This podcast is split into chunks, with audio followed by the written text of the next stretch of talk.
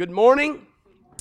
It's great to see you today. I just I want to do something that I, I don't normally do, um, and that is I want to give a plug for our sermon series next month.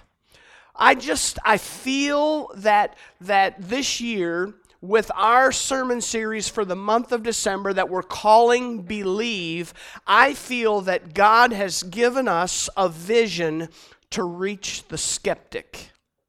I know that you know lots of skeptics when it comes to the gospel, when it comes to what they think of Jesus, when it comes to what they believe about Christmas. But what we're going to do for the month of December is we are going to present the Christmas story from an approach that they will be able to appreciate and identify with. And ultimately, I believe that they will walk away from next month, they will walk away with, with certainly a lot of questions that they're asking themselves that ultimately Jesus can answer. And so I, I think it's going to be a great month. I want to encourage you to invite your friends. I want you to invite your family members. I want you, if you know somebody that is skeptical of the gospel, that's a person I want you to invite. Because I think there's going to be a great response throughout that month, and uh, it'll be really good. So, um, you know, last week I, I really wanted to, to do uh, a bunch of these words found in Proverbs, um, but, but I realized I could only do two. Forgive me. Um, I did not realize, um, I, I, went a little longer than I should have, and I did not realize it. Um, somebody said to me that their, their, their uh, teenager leaned over to them and said, How long is he going to preach anyway? And um, so I kind of was feeling a little guilty about that all week, you know, and I thought maybe, maybe I should kind of cut them some slack and give them back a few minutes this week by preaching a little less, you know, than I normally do. And then I said, nah, I'm not going to do that. Uh, but my counter is back up and going, so I know exactly how much time uh, I have. Don't look at that thing because I'm, I don't pay attention to it anyway. Um, I just, that's for your comfort, okay? That way you know when overtime comes, okay? If it's after 30 minutes, we're in overtime, and overtime is very urgent, okay? So just just know that. Um, also, I, I, need you to do me a favor today. Um, I, I'm going to talk about some things and I'm going to share some personal examples and personal stories from my own life, okay, from my family. Um, I, I have not, I, I don't hide my family from you, right? Okay? Um, I, I have had uh, both my parents uh, speak, I have had a sister in law and brother speak, and they have told you their stories. They have told you, and, and it has included some, some really gnarly stuff, just to be honest. I mean, my, my family tree um, is, is, would not be an, an apple tree. I mean, it's, it's, a, it's a rough looking tree, okay? But God, by His grace, has saved uh, much of my family. And, but I'm going to share some things with you, and, and I'm going to share them uh, about how I was raised and, and how I grew up. And I just want you to understand I, I, the relationship that I have with my family, I am so blessed.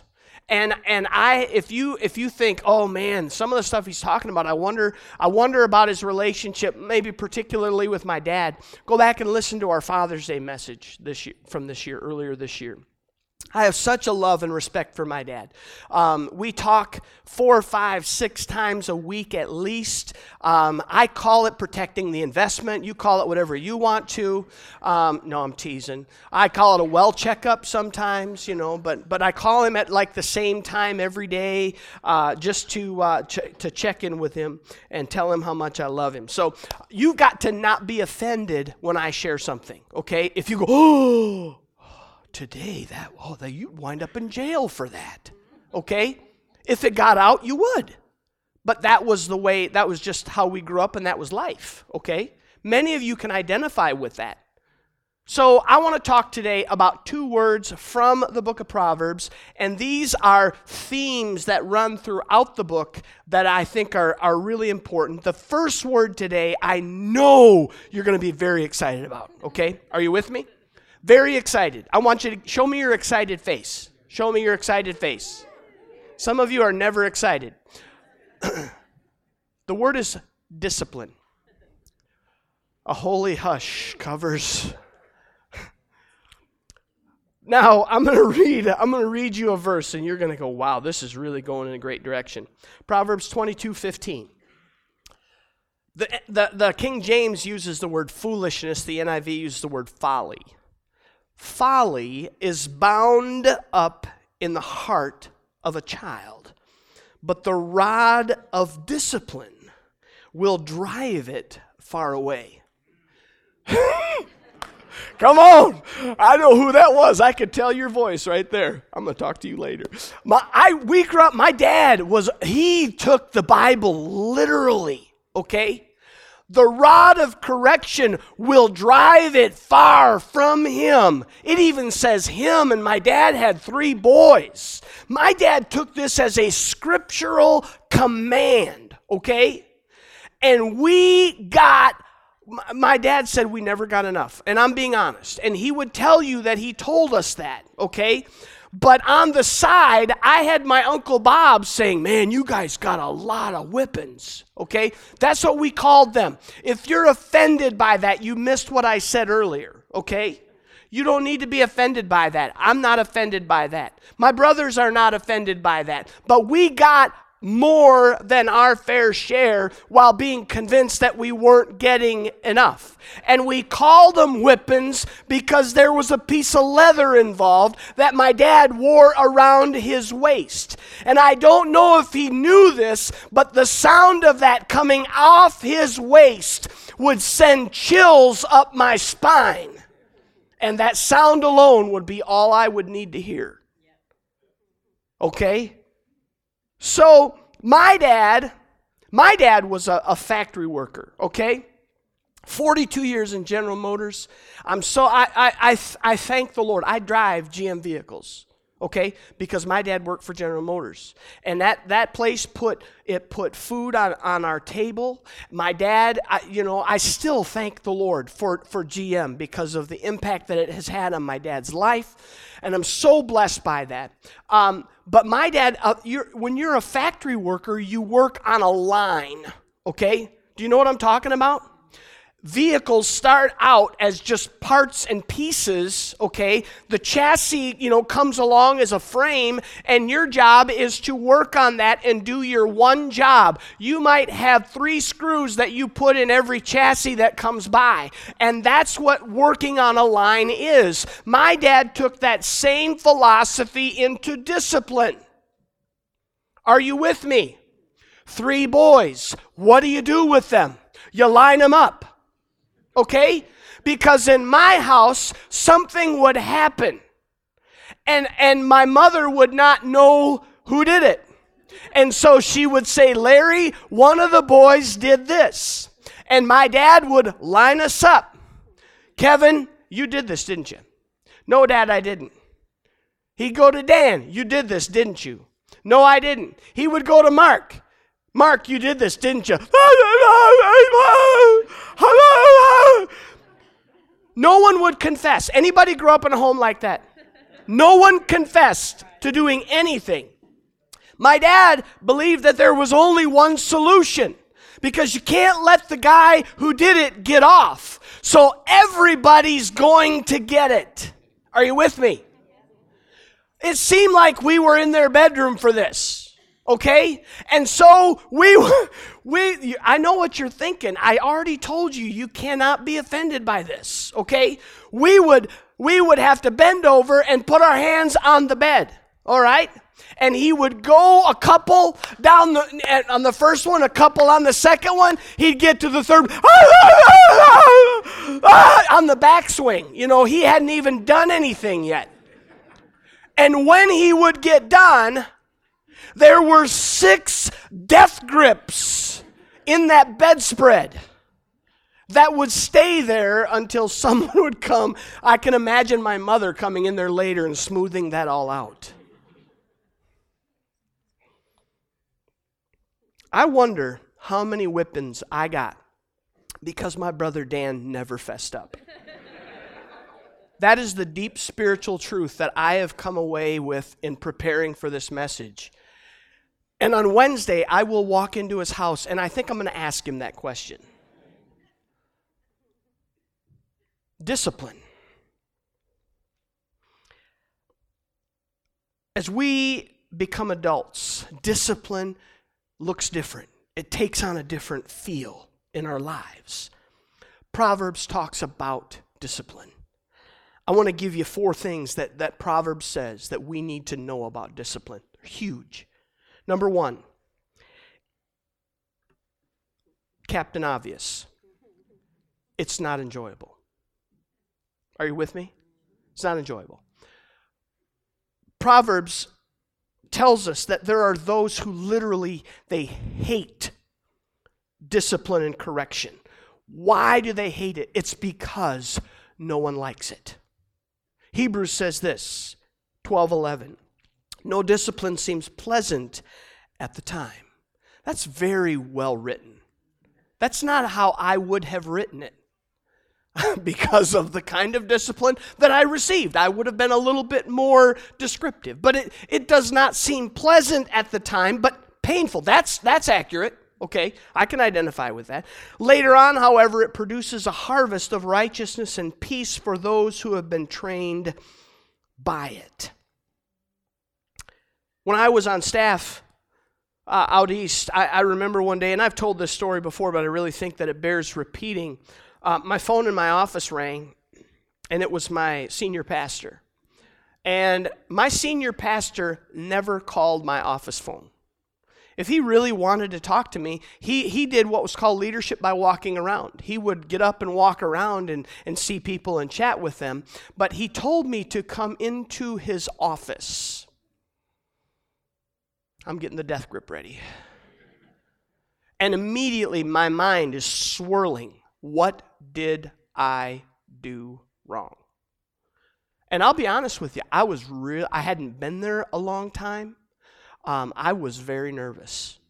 I thought I'm I am I, am in trouble. But then I, I I I got a hold of myself and I said, you know what?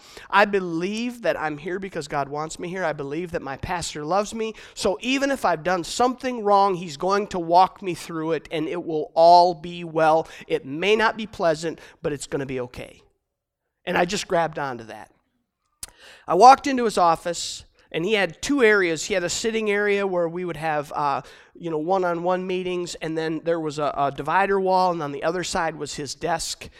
He was not in the seating area; he was on the other side, and so he calls me over to his desk. Okay, he always talks to you in the seating area. Now he's calling. I go around the corner. He's sitting at his computer, and I say, Dear Jesus, he has computer evidence of whatever I've done. He's at his computer. He has digital proof, okay? This is going to be hard to deny. I'm, i just got to, I, I got to live up to this, okay? Whatever it is. He says, Come on over here. And he, and he come, I come over to his desk he is looking at his computer screen. He has a CD-ROM of a play, uh, a virtual digital playing card of Brett Favre from the Green Bay Packers, and he wants to show me how cool this is. Okay.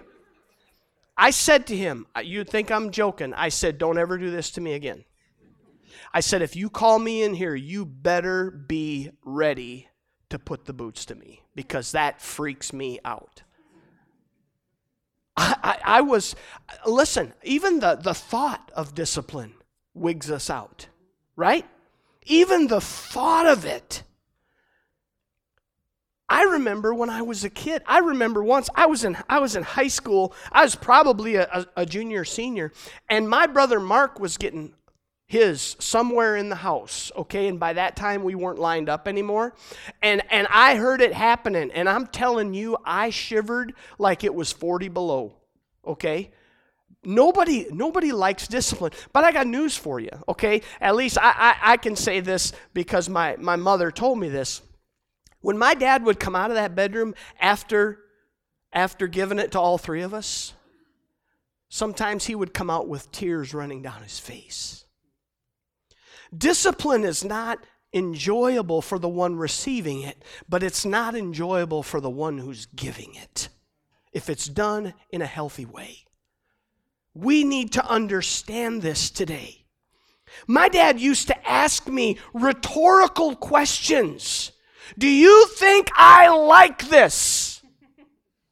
I hope not, Dad. I really hope not. He used to ask those questions, but he was the same man that walked out of the room with tears in his eyes. I know that he did not like it, he did not enjoy it. I remember one time he said, Kevin, do you think I like coming home at night after a long day of work and, and thinking I can't wait till I see my family and have your mother tell me that I've got to whip you today? He said, That's not fun. Discipline is not enjoyable. Number two, discipline comes from love. Proverbs 13, 24, whoever spares the rod hates their children, but the one who loves their children is careful to discipline them. Remember, I've told you about my relationship with my dad, okay? I didn't wake up one day magically as an adult and say, I love my dad. I remember, okay? I remember what it was like to sit in church with my dad. I don't think any of you have sat in church with a dad like my dad because my dad, if you were within arm's reach of him, he always had his arm on the pew and he was always playing with my ear. I'm a senior in high school and my dad is playing with my neck and my ear and I'm trying to get away from him. My dad loved me. He loved my brothers. We knew it, even though we knew what discipline was. I knew it for sure. Proverbs 3:12 because the Lord disciplines those he loves as a father the son he delights in. I know that my dad delighted in me. He loved me and because of that love he disciplined me. I do not like disciplining my children. I do it for one reason because I love them. I love them. God brings discipline into our lives because He loves us and wants us to grow spiritually. If He didn't love us, He wouldn't discipline us or correct us when we get off track. Number three, we decide whether or not to accept discipline. Some of us have had kids that it doesn't matter how much we disciplined them, they never accepted it. You get what I'm saying? Proverbs chapter 3 verse 11 My son do not despise the Lord's discipline for he does not resent and, and do not resent his rebuke. You see we ch- choose whether to accept or reject the Lord's discipline in our lives. I've got a friend that uh, that spent um, I don't know, six or eight months um, in a Christian rehab program in Milwaukee called Teen Challenge. And he told me that one of their favorite disciplinary tools to use there, of course, you're, you're talking about grown adults, okay, that are in a program because they have life controlling issues. And, and if you, if you would, and, and it was very stringent on the rules, if you broke the rules, one of their favorite things to do for discipline was to make you write out by hand the book of Proverbs. 31 chapters. He said, I know the book of Proverbs. He didn't write it once, he wrote it many times while he was there. God wants to use and does use the circumstances in our lives to bring us to our knees but that doesn't mean that we've submitted ourselves to his authority and to his discipline. The Bible tells us that one day each of us will face judgment, and every knee will bow and every tongue will confess that Jesus Christ is Lord to the glory of God. The question is during your life on this earth, will you accept or reject God's discipline? The choice is yours. No one can answer that for you. Not your mom, not your dad, not your spouse, not your children, not your grandmother. You must answer that question for yourself. You cannot claim to be a victim, only you can answer it for yourself. Number four, our response to discipline dictates our course, it dictates our direction, it dictates where we're heading. Each one of us experiences discipline at various points in our lives. How do we respond to that discipline and what does our response really mean? Proverbs 10:17 says, "Whoever heeds discipline shows the way to life, but whoever ignores correction leads others astray." So how do you respond to discipline? Whether or not you can directly attribute it or trace it back to God, how do you respond? When we accept discipline, it will realign our actions and it will realign our hearts. When we accept discipline, we will show others the way to life, which means when we accept discipline, we are on the way to life. But when we reject it, we are showing others ultimately the way to death because that's the way that we're on, and we are influencing them to join us. Now, let me tell you something that the Bible said about this kind of an example. Jesus tells us in the Gospels, He said, Listen, when you cause one of these little ones, and He's not talking about children, when you cause one of these little ones to stumble, okay? To stumble, to trip up, to fall, to fail, to change direction. It's better, it would be better for you if a millstone were tied around your neck and you were thrown into the sea. That's how serious Jesus is about us living an example for others when we accept discipline in our life, whether it's on the job, whether it's from that wonderful officer that pulls us over to tell us that our brake light is out, or whether it's from God Himself, how we accept discipline shows the direction that we're headed. Is it a direction toward life? Or is it a direction of leading others astray away from life? Do we accept it? Do we reject it? Word number two the word heart.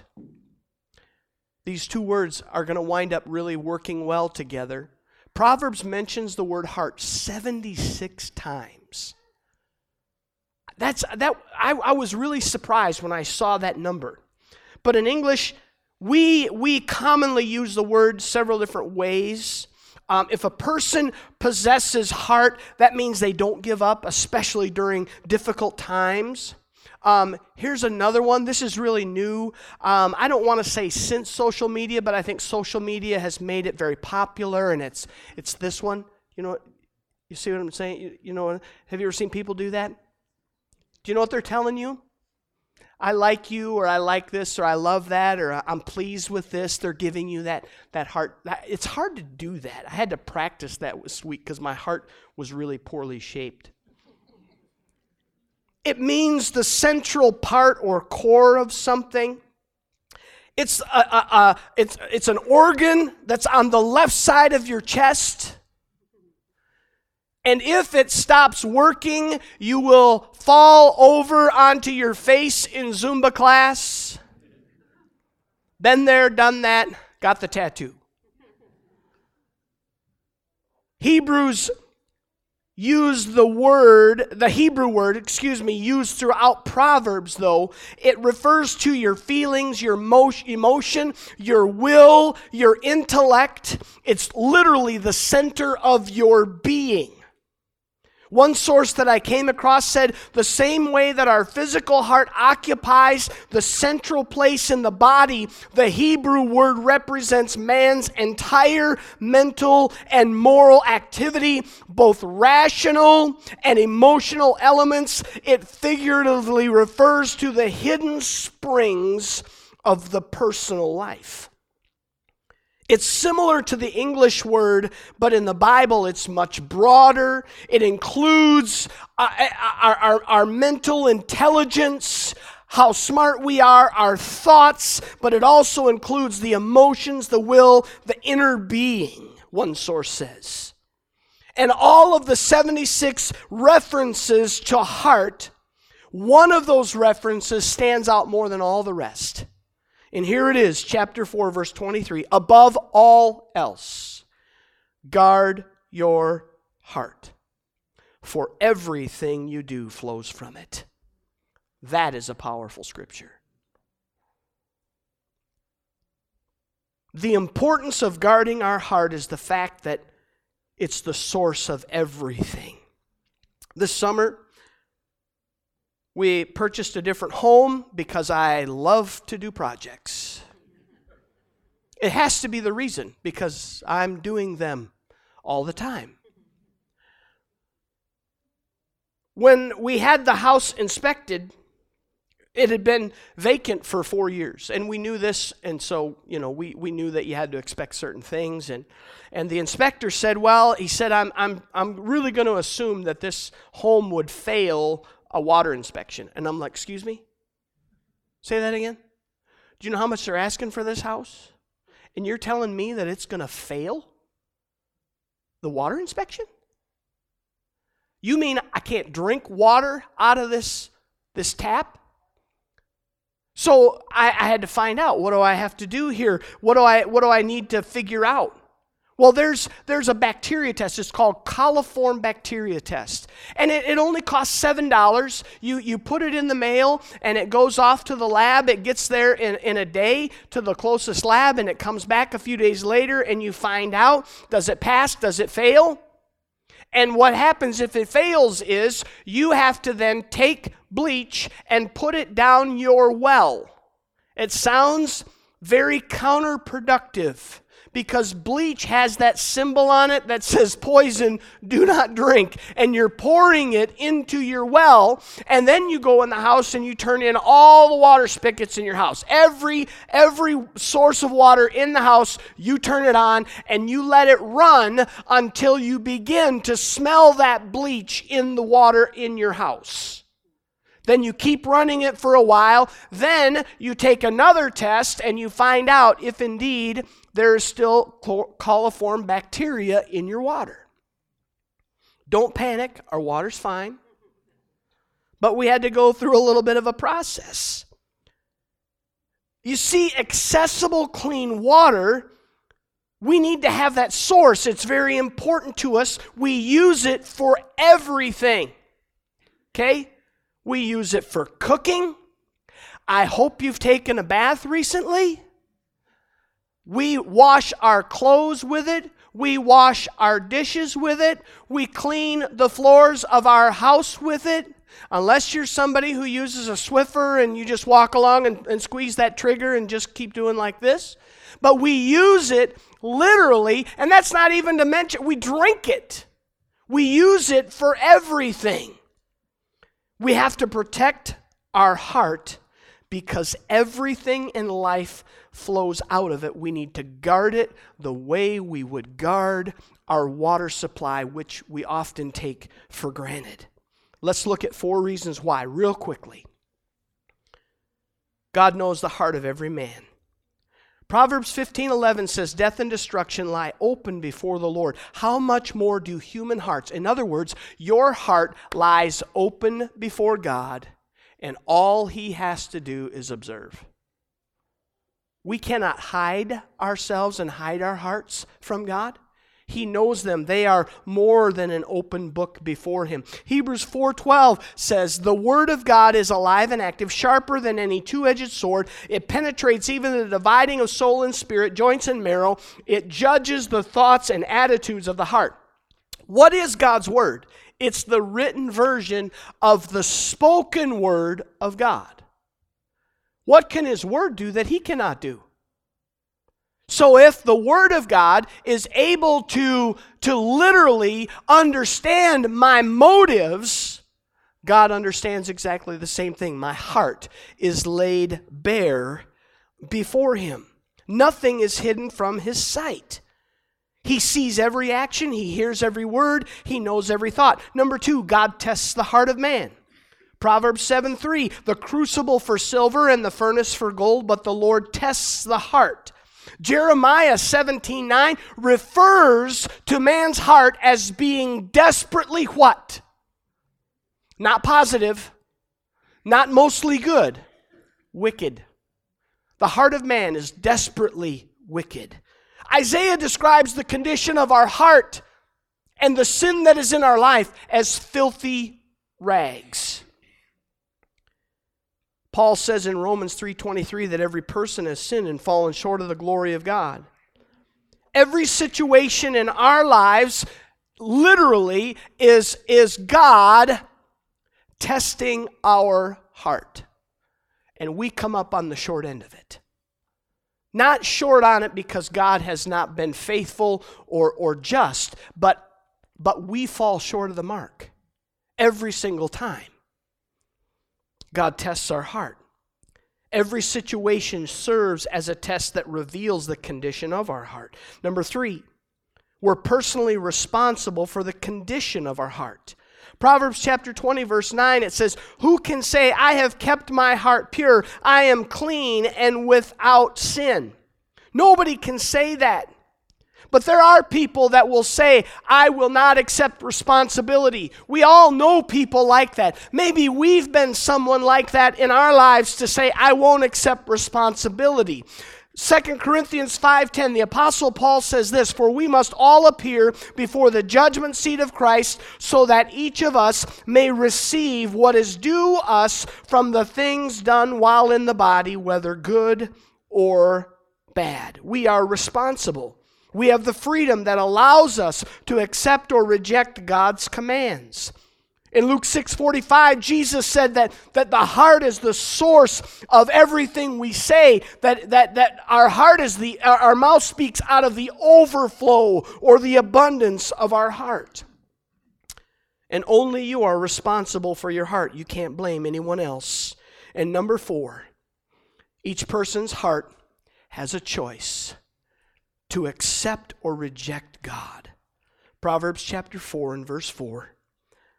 Then he taught me and said to me, Take hold of my words with all your heart, keep my commands, and you will live. I want to close with one more scripture.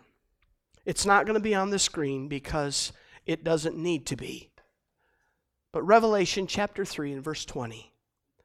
John says this, and this is the voice of Christ Behold, I stand at the door and knock.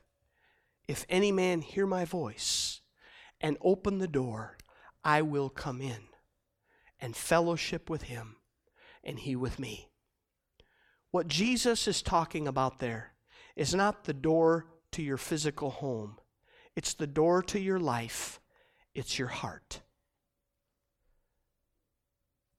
Jesus desires to come into your heart.